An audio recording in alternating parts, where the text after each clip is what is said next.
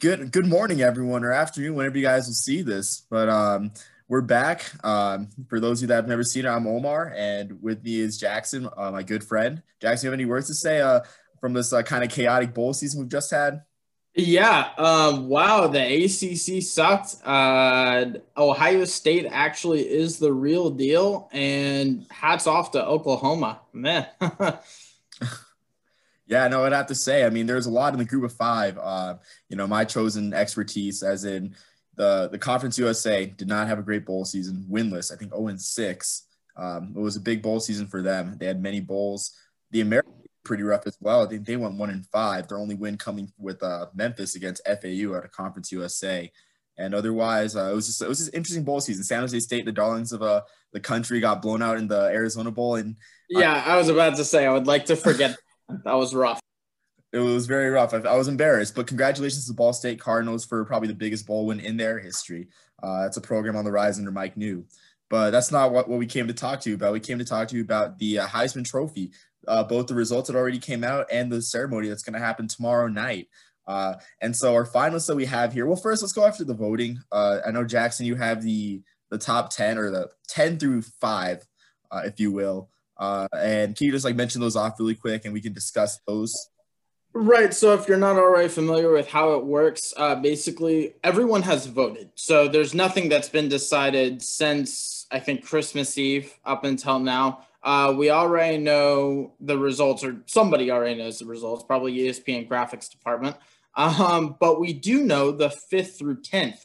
Uh, so I'll go ahead and start off with fifth, Najee Harris, well deserved running back out of Alabama. Uh, he if it had continued, it wouldn't have hurt himself uh, with the Rose Bowl with how well he did there. Uh, Breece Hall, running back from Iowa State, probably Iowa State's first consensus All American in their history. Uh, Justin Fields, maybe going a little bit off the name there from last year's performance, but fair enough. He did have a good year, going to go high in the first round probably. Zach Wilson, quarterback out of BYU. Uh, you know, if you're familiar, if you follow kind of close or not very closely, but casually, like Power Five football, maybe you've heard the name Zach Wilson, you don't know much about him. Just an electric player, drawing a lot of comparisons to Patrick Mahomes in the NFL world. Uh, just a, a, great guy, extends the play. Uh, he had a phenomenal year over there with that only loss to Coastal Carolina. And finally, Ian Book, quarterback out of Notre Dame, I'm sure most of you guys are familiar with, and Kyle Pitts, who had a phenomenal year at tight end for Florida.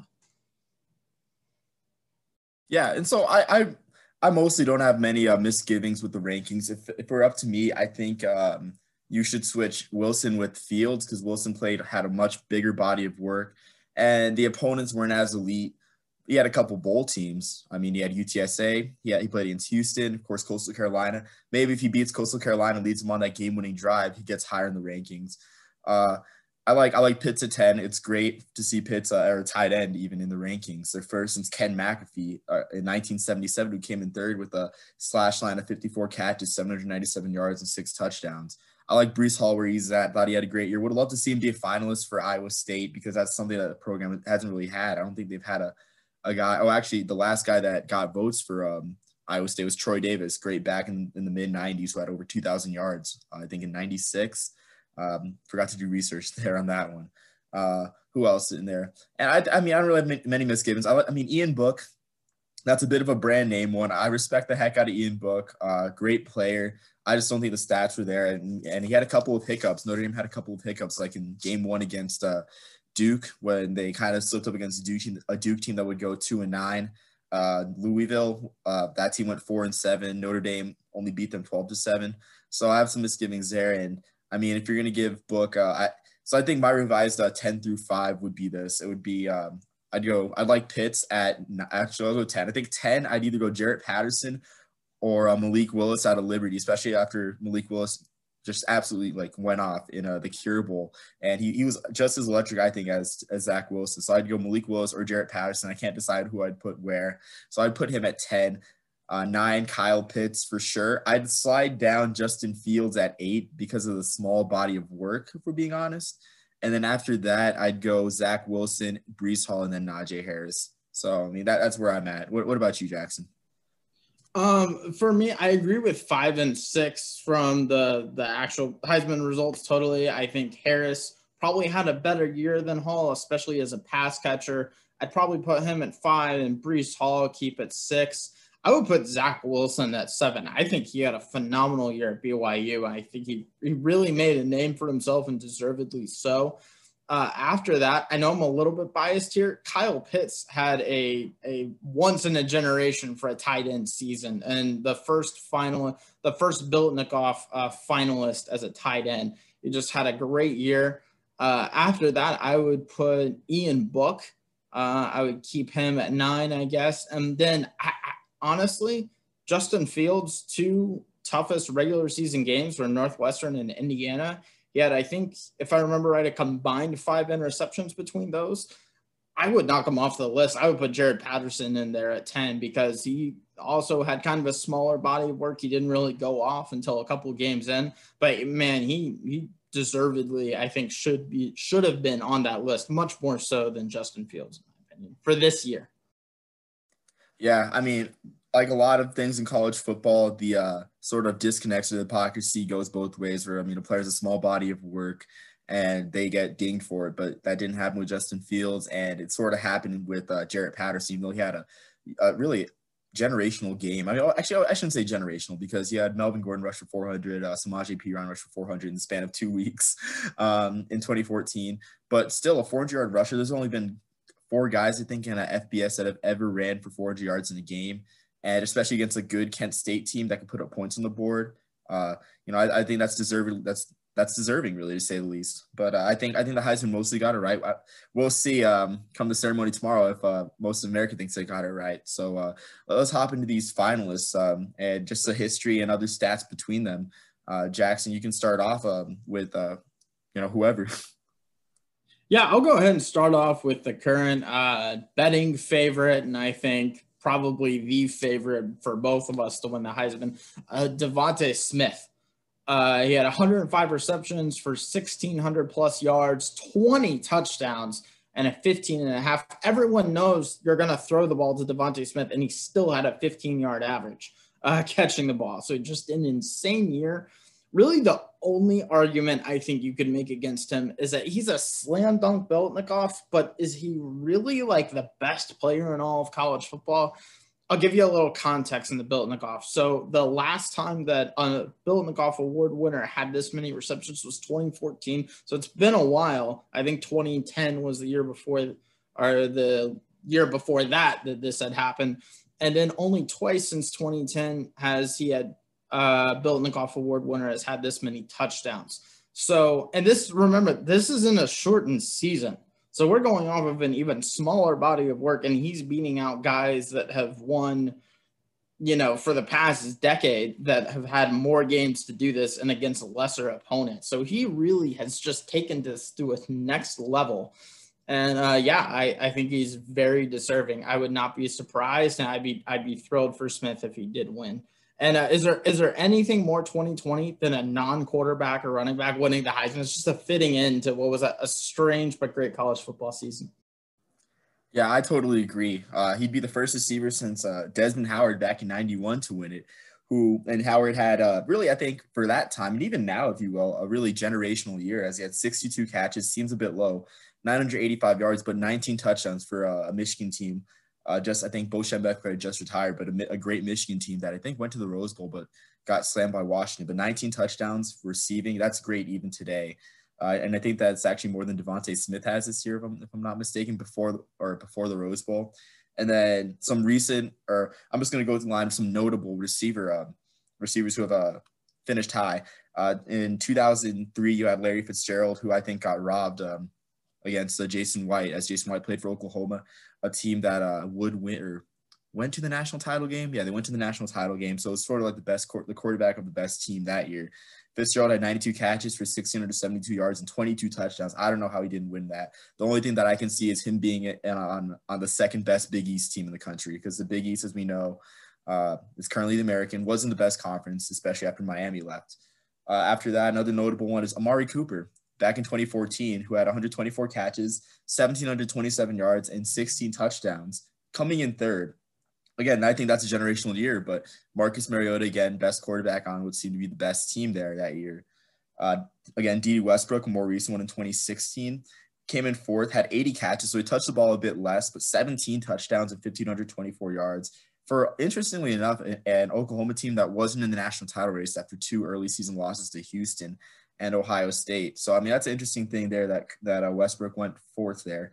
And then historically, uh, another receiver to win it, Tim Brown, back in '87, who didn't do so much receiving, only had about 34 or so catches, but had 1,900 all-purpose yards and returned three kicks for touchdowns, and just did it all for I mean, Notre Dame team. And people love Notre Dame, as we saw with, with Ian Book in the voting this year. And then a couple more receivers going back further, or not really further. I'm, I'm kind of out of order here, you know, but uh, it's just how I found these notes. But David Palmer, another receiver for Alabama, kind of do-it-all guy like Tim Brown back in '93 finished fourth, I think. Didn't write down, down the finish, thought I could remember it. But uh, he was in the voting there. And even way back in history, another guy that I think got robbed, uh, Tulsa in, in 1965, Howard Twilley, who had 134 catches, 17, 1,779 yards in 10 games, but he did not win the Heisman. He lost to Mike Garrett, a running back at a USC. It seems so long ago that the Heisman was a running back award, especially a USC, a USC running back award. And then Jack Snow back in 64 with Notre Dame's triumphant return, uh, where they rose to the polls in Ara Parseghian's first year. Jack Snow had 60 catches for 1,114 yards and nine touchdowns for the Fighting Irish. So there's a little bit of history there for the receivers. Kind of uncharted territory, you see. Yeah, I mean, if there was ever a year for a receiver to have a generational year and win the Heisman, it would be this year just because everything's been so unusual and um, we'll, we'll get into it. The statistically best quarterback by far did not finish well, so that that certainly helped Smith case uh, for sure. Yeah, and so um, if if you will, Jackson, can uh, can we go to the next uh, next candidate and uh, you know we'll we'll go over our thoughts to on him or yeah, absolutely. Um, I'll go ahead and go with uh, we'll skip over Mac Jones real quick, cover Kyle Trask. Uh, he had 4,125 yards, 43 touchdowns, and eight interceptions uh, before that horrendous Cotton Bowl performance. Um, uh, so I think Kyle Trask's biggest knock was uh, the regular season losses for Florida, right? Because they had that battle one to Texas A&M. They should have won if Malik Davis just holds on to the ball. They had that really bad LSU loss that just looked sloppy even though Kyle Trask didn't really have much to do with that. But of course, he's the leader of the team. The team does bad. He gets knocked. Uh, there have been Heisman winners with three regular season losses. Most recent, Lamar Jackson. Before that, RG3. Tim Tebow, a lot of people think are just kind of forget that, you know, they Tim Tebow won 2006 and 2008 the national championships. That middle year, 2007, when they lost in the Outback Bowl to Michigan, if I remember right, was uh, was when he won the Heisman. He had three regular season losses. That Ricky Williams, Tim Brown, Bo Jackson, Marcus Allen, four others before that, before the 80s, all had regular season losses. So there isn't that much of a history with uh, with Heisman winners getting knocked because of their team's losses, but uh, it seems to be the the stereotype this year. Um, now remember, uh, before the Cotton Bowl, all of these were voted. We've talked about that before. So I think he would definitely know if we had seen that three interception Oklahoma performance before. But there is a chance with that a little bit with the history of Florida quarterbacks that have won or end up in the finalists. Uh, the oldest, Steve Spurrier, this was just really funny looking at these stats 2012 yards, 16 touchdowns, eight interceptions in 10 games. Doesn't sound great. He had a game winning kick in a huge game versus Auburn. That was kind of his Heisman moment. Wasn't even throwing the ball. Uh, Danny Wuerffel, over 3,600 yards, 39 touchdowns, 13 inter, uh, interceptions, one regular season loss uh, versus Florida State in that regular season finale. Then uh, in 2001, Florida had a finalist, Rex Grossman, uh, for, uh, excuse me, 3,896 yards, 34 touchdowns, 17 interceptions. He lost to Eric Crouch, who had 19 passing touchdowns and 18 rushing touchdowns. Uh, a lot of people in, in the Florida fan base think uh, Grossman got ripped off in 2001. The common thought. Uh, Tim Tebow, of course, in 2007, 30 over 3,200 yards, 32 touchdowns, and six interceptions. Had a great year. Just uh, couldn't get it done in the bowl game or go to the BCS. Yeah, so I mean, as you see, like a rich history of uh, Florida quarterbacks here. But I mean, I do agree, Jackson. The regular season losses were the knock, especially. Um, I think the thing with Tebow is like people had never seen his, uh, or with Lamar Jackson. We'll start off with people had never seen a season as like transcendent as that, as electrifying, especially like you look at his early his uh, Heisman moments. He had multiple you can consider. Uh, you know, the noon game against Florida State, where Florida State got destroyed 63 to 20 by that Louisville team. You have the game-winning drive against Virginia, uh, going toe-to-toe with Deshaun Watson. I mean, he had tons of Heisman moments. Same with Tim Tebow. With Kyle Trask, you kind of like don't really have like as much as I guess a Heisman moment as you have like consistency. I think like his Heisman moment, I think would be uh, probably the Georgia game uh, just that performance. But otherwise, like the, the losses against LSU hurt for sure. I mean, if Florida makes that kick, maybe uh, we have some revisionist history here. But um, I, I think Trask goes falls short. I think I think he I think he takes second in my eyes because uh, I'll take him over Mac Jones uh, for sure. Which uh, I guess is a good segue into Mac Jones, uh, Jackson. So let's let's hear our thoughts about Mac Jones. Yeah, um, he uh, over 3,700 yards, 3,739, uh, 32 touchdowns and four interceptions. So uh, less interceptions, about 11 less touchdowns. And my impression of Mac Jones is that, you know, this has been a knock on Tua the past couple games uh, for the Miami Dolphins. Ryan Fitzpatrick told him on the sideline, there's a difference between Alabama Open and NFL Open. Mac Jones has seen a whole nother level of Alabama Open. Like he's got Najee Harris, DeVonta Smith. Yeah, if I don't even want to know if he had had Waddle this year. like, I mean, he is just uh, he has had a great year, but he's been uh, everyone's been open. Like he hasn't had to fit it in that many tight windows. And yeah, he's had the occasional like just dime putting in perfectly, but a lot of these 32 touchdowns are from YAC or from just guys being wide open. And you could make the same argument for Kyle Trask. I think Florida's thrown to like 15 different receivers this year. So there's a little bit, uh, well, a little bit more depth, but he's passed the ball a little bit more around uh, than Mac Jones. But that's my that's my knock on why I'd be kind of bothered of Mac Jones won because his receivers have done a lot of work for him. You put him with kind of an average receiving group I, don't know that he has this year, but I, I don't think he has the kind of year he has. Yeah, and I agree. Like, I think for me, this is a case where um, on a great team, you have a quarterback who uh, is helped by great skill guys, and that's not a knock on Mac Jones, but when you have skill guys that have had such great years, like Najee Harris running for over 20 touchdowns, and DeVonta Smith having the year that he had, and uh, I remember you sent me a tweet with uh, about Mac Jones's Heisman moment being a wide open uh, shallow route across the middle against LSU. And I think that kind of sums up uh, the situation, like you said, with Alabama Open and NFL Open, because I mean, the skill guys are just so amazing there. And compared to, uh, I guess, a guy like Trask or, uh, you know, uh, Trevor Lawrence for that matter. Um, I mean, who, who all, all, he has is like a Etienne. I mean, not much in the receiving corps, even though there's good receivers. It's nothing like, you know, national, no nationally prominent receivers, uh, no great um, NFL talent, or no, I shouldn't. There probably are great NFL talents, but no, I guess superstar NFL talents uh, like slam dunks. But a little bit of history for um, Alabama quarterbacks in the Heisman race. It's only been like a more recent phenomenon as you had Tua come in second in 2018, and or was it no 2019? My mistake.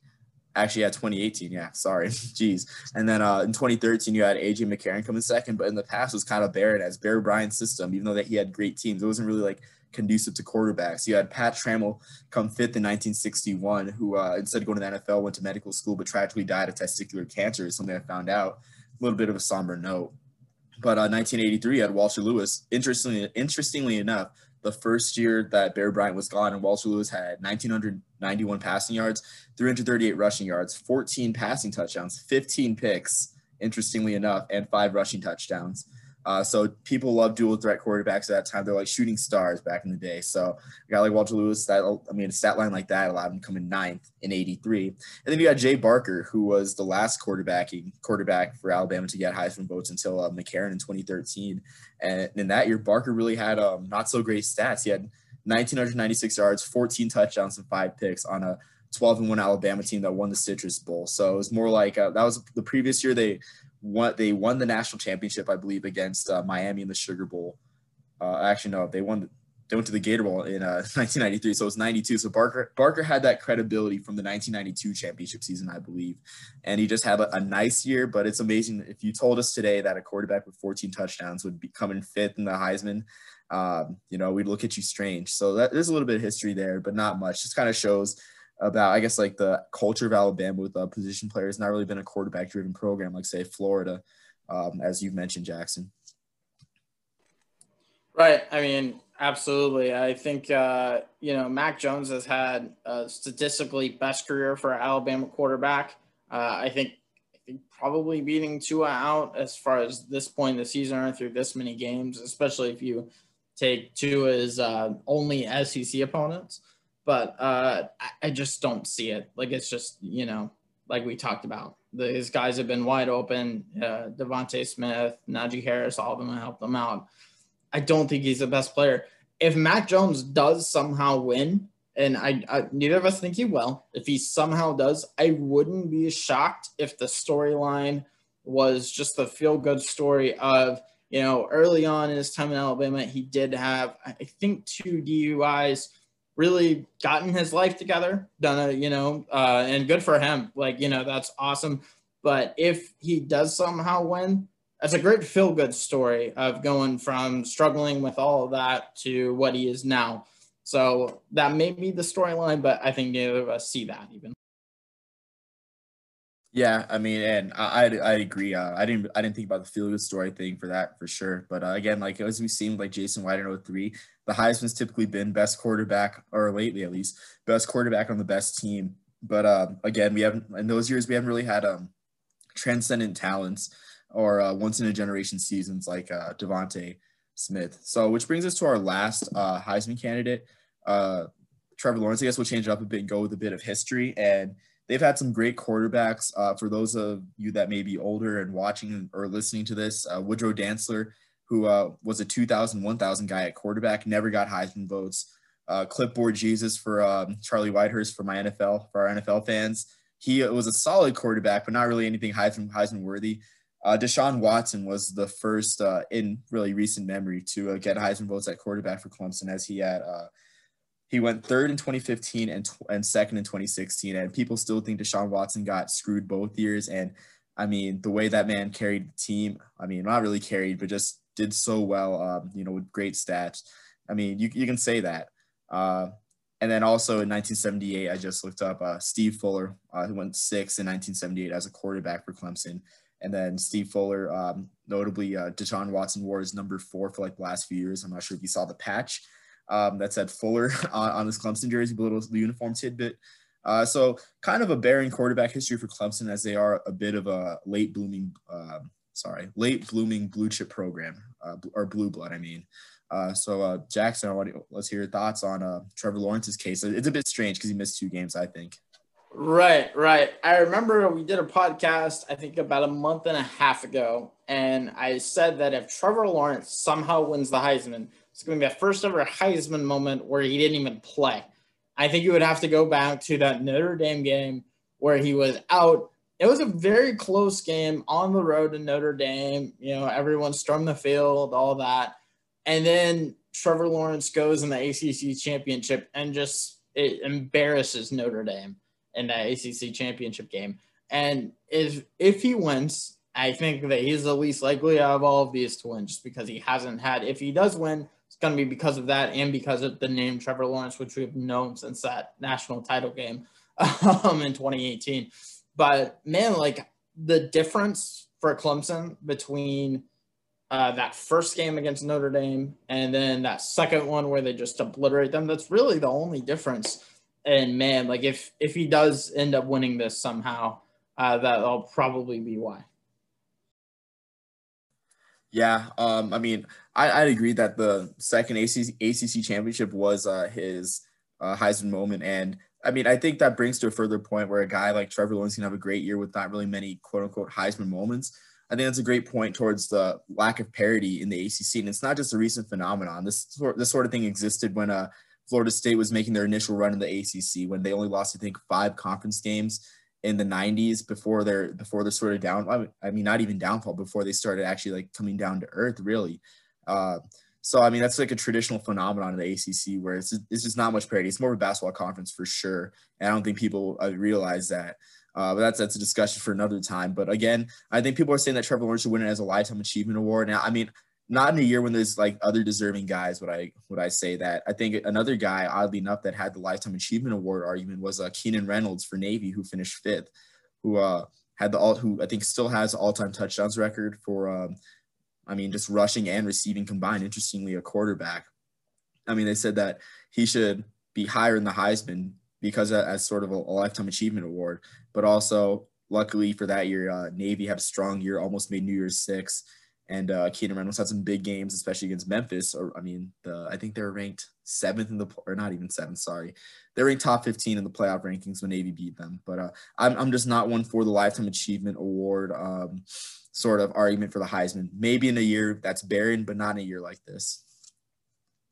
Right. No, I totally agree. There, there are Kyle Trask and DeVonta Smith who have both had Heisman level seasons at least for most of the year you shouldn't give it to someone for a lifetime achievement just because there's not a clear cut like guy that's well above the rest like there was with Joe Burrow last year. It's just it's not fair to any other other candidates. Um, so yeah, I mean, one question I do want to pose to you though, uh, the Heisman is for the best player in college football. Who do you think is the most valuable player to their team? Because that's that's two different questions. I think we're talking um, most valuable player. You have to look at like schemes, and uh, in terms of like value, they come from like sort of like one dimensional schemes. I think, um, and like if you look at the top ten, like you know, one by one, I mean, like you have guys that have had like good supporting casts, like Breece Hall, Brock Purdy, Charlie Kolar, uh, pro ready tight end for Iowa State, a great defense at Iowa State as well. Uh, Najee Harris, of course, is DeVonta Smith and and uh, Mac Jones. Mac Jones is DeVonta Smith and Najee Harris. Uh, I mean, if you look at it, I think uh, valuable wise, I think Trevor Lawrence because even though um, even though Clemson yeah. great against uh, Boston College when he was, or not great against Notre Dame, or I mean, not bad against Notre Dame. He still put up 40 points with DJ Uiagalelei. Uh, but like that, you just saw like sort of the drop off in play. I don't think they would have fell behind against Boston College as bad as they did with uh, Trevor Lawrence at quarterback. Uh, and I think just going down the rankings as well. I think as well, I'm going to go with um, someone kind of obscure. I'm going to go with Malik Willis because of all the things he did for that team. Um, I'd have to say Malik Willis was very valuable in the type of stuff they did and how electric he made that offense for uh, Liberty. Uh, you can just see it in the Cure Bowl. So, I mean, th- those are like my two guys, Lawrence and Willis. Yeah, uh, absolutely. I was gonna say Lawrence. Um, I think he's probably the top guy.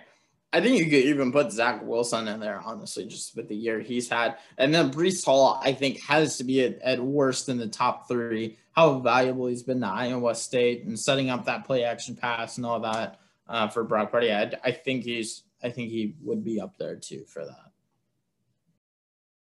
Yeah, I mean, it's it's a tough question. Like thinking about it, because yeah, I mean, I'm trying to think like the whole scope of college football. I think even maybe a guy like Jaret Patterson, but that's that argument's kind of kind of down a bit because I mean they they beat Marshall, they beat a solid Marshall team, the Camellia Bowl with uh with a solid back and Kevin Marks Jr. at 138 yards and also was averaging 100 yards per game himself for Buffalo. So I mean, I don't think you can even go Jaret Patterson. Yeah, I mean, maybe for just the regular season, Jaret Patterson. And if you take that hindsight out of them beating Marshall, I think you can make that argument.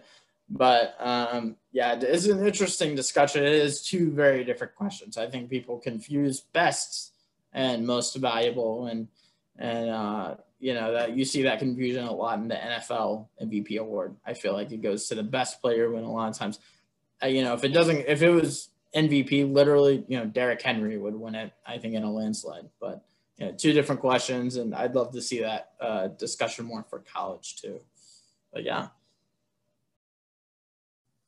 Yeah, I think uh, that concludes uh, what we have to say. Really, I mean, we went through each uh, finalist, uh, each each vote getter, some extra as well, and uh, we'll just have to see what happens tomorrow night. Uh, I mean, I'm excited for sure. It'll be different. Um, it's kind of kind of funny uh, not seeing the Army or not seeing the Heisman presentation um, right after the Army Navy game. But uh, I mean, this year's been a different year. Yeah, it's been a very different year, and uh, I'm excited to see who wins. Hopefully, it's not literally through Zoom. Hopefully, ESPN sent like four cameras out just so we can we can see and hear everyone a little bit better. So it's going to be different than any other year, but uh, you know maybe in more ways than one if a wide receiver gets uh, gets the Heisman. Yeah, I mean, I totally agree. Uh, I'm excited, and um, until next time, uh, we have a couple of episodes lined up, uh, picking bowl, picking all bowl teams draft style, and uh, you know, explaining that might take a while too. So we'll, we'll sort that one out. And also, uh, a little bit down the road, we'll talk some FCS guys. Uh, and you guys might think we're crazy, but I think some FCS FCS guys in this crazy year had an argument to get some Heisman votes, not to win it, to get some Heisman votes. But until next time, uh, I'm I'm Omar, and um, you know, uh, Jax, you have any final words? All right. So yeah. next time, uh, peace, love, and soul, everyone.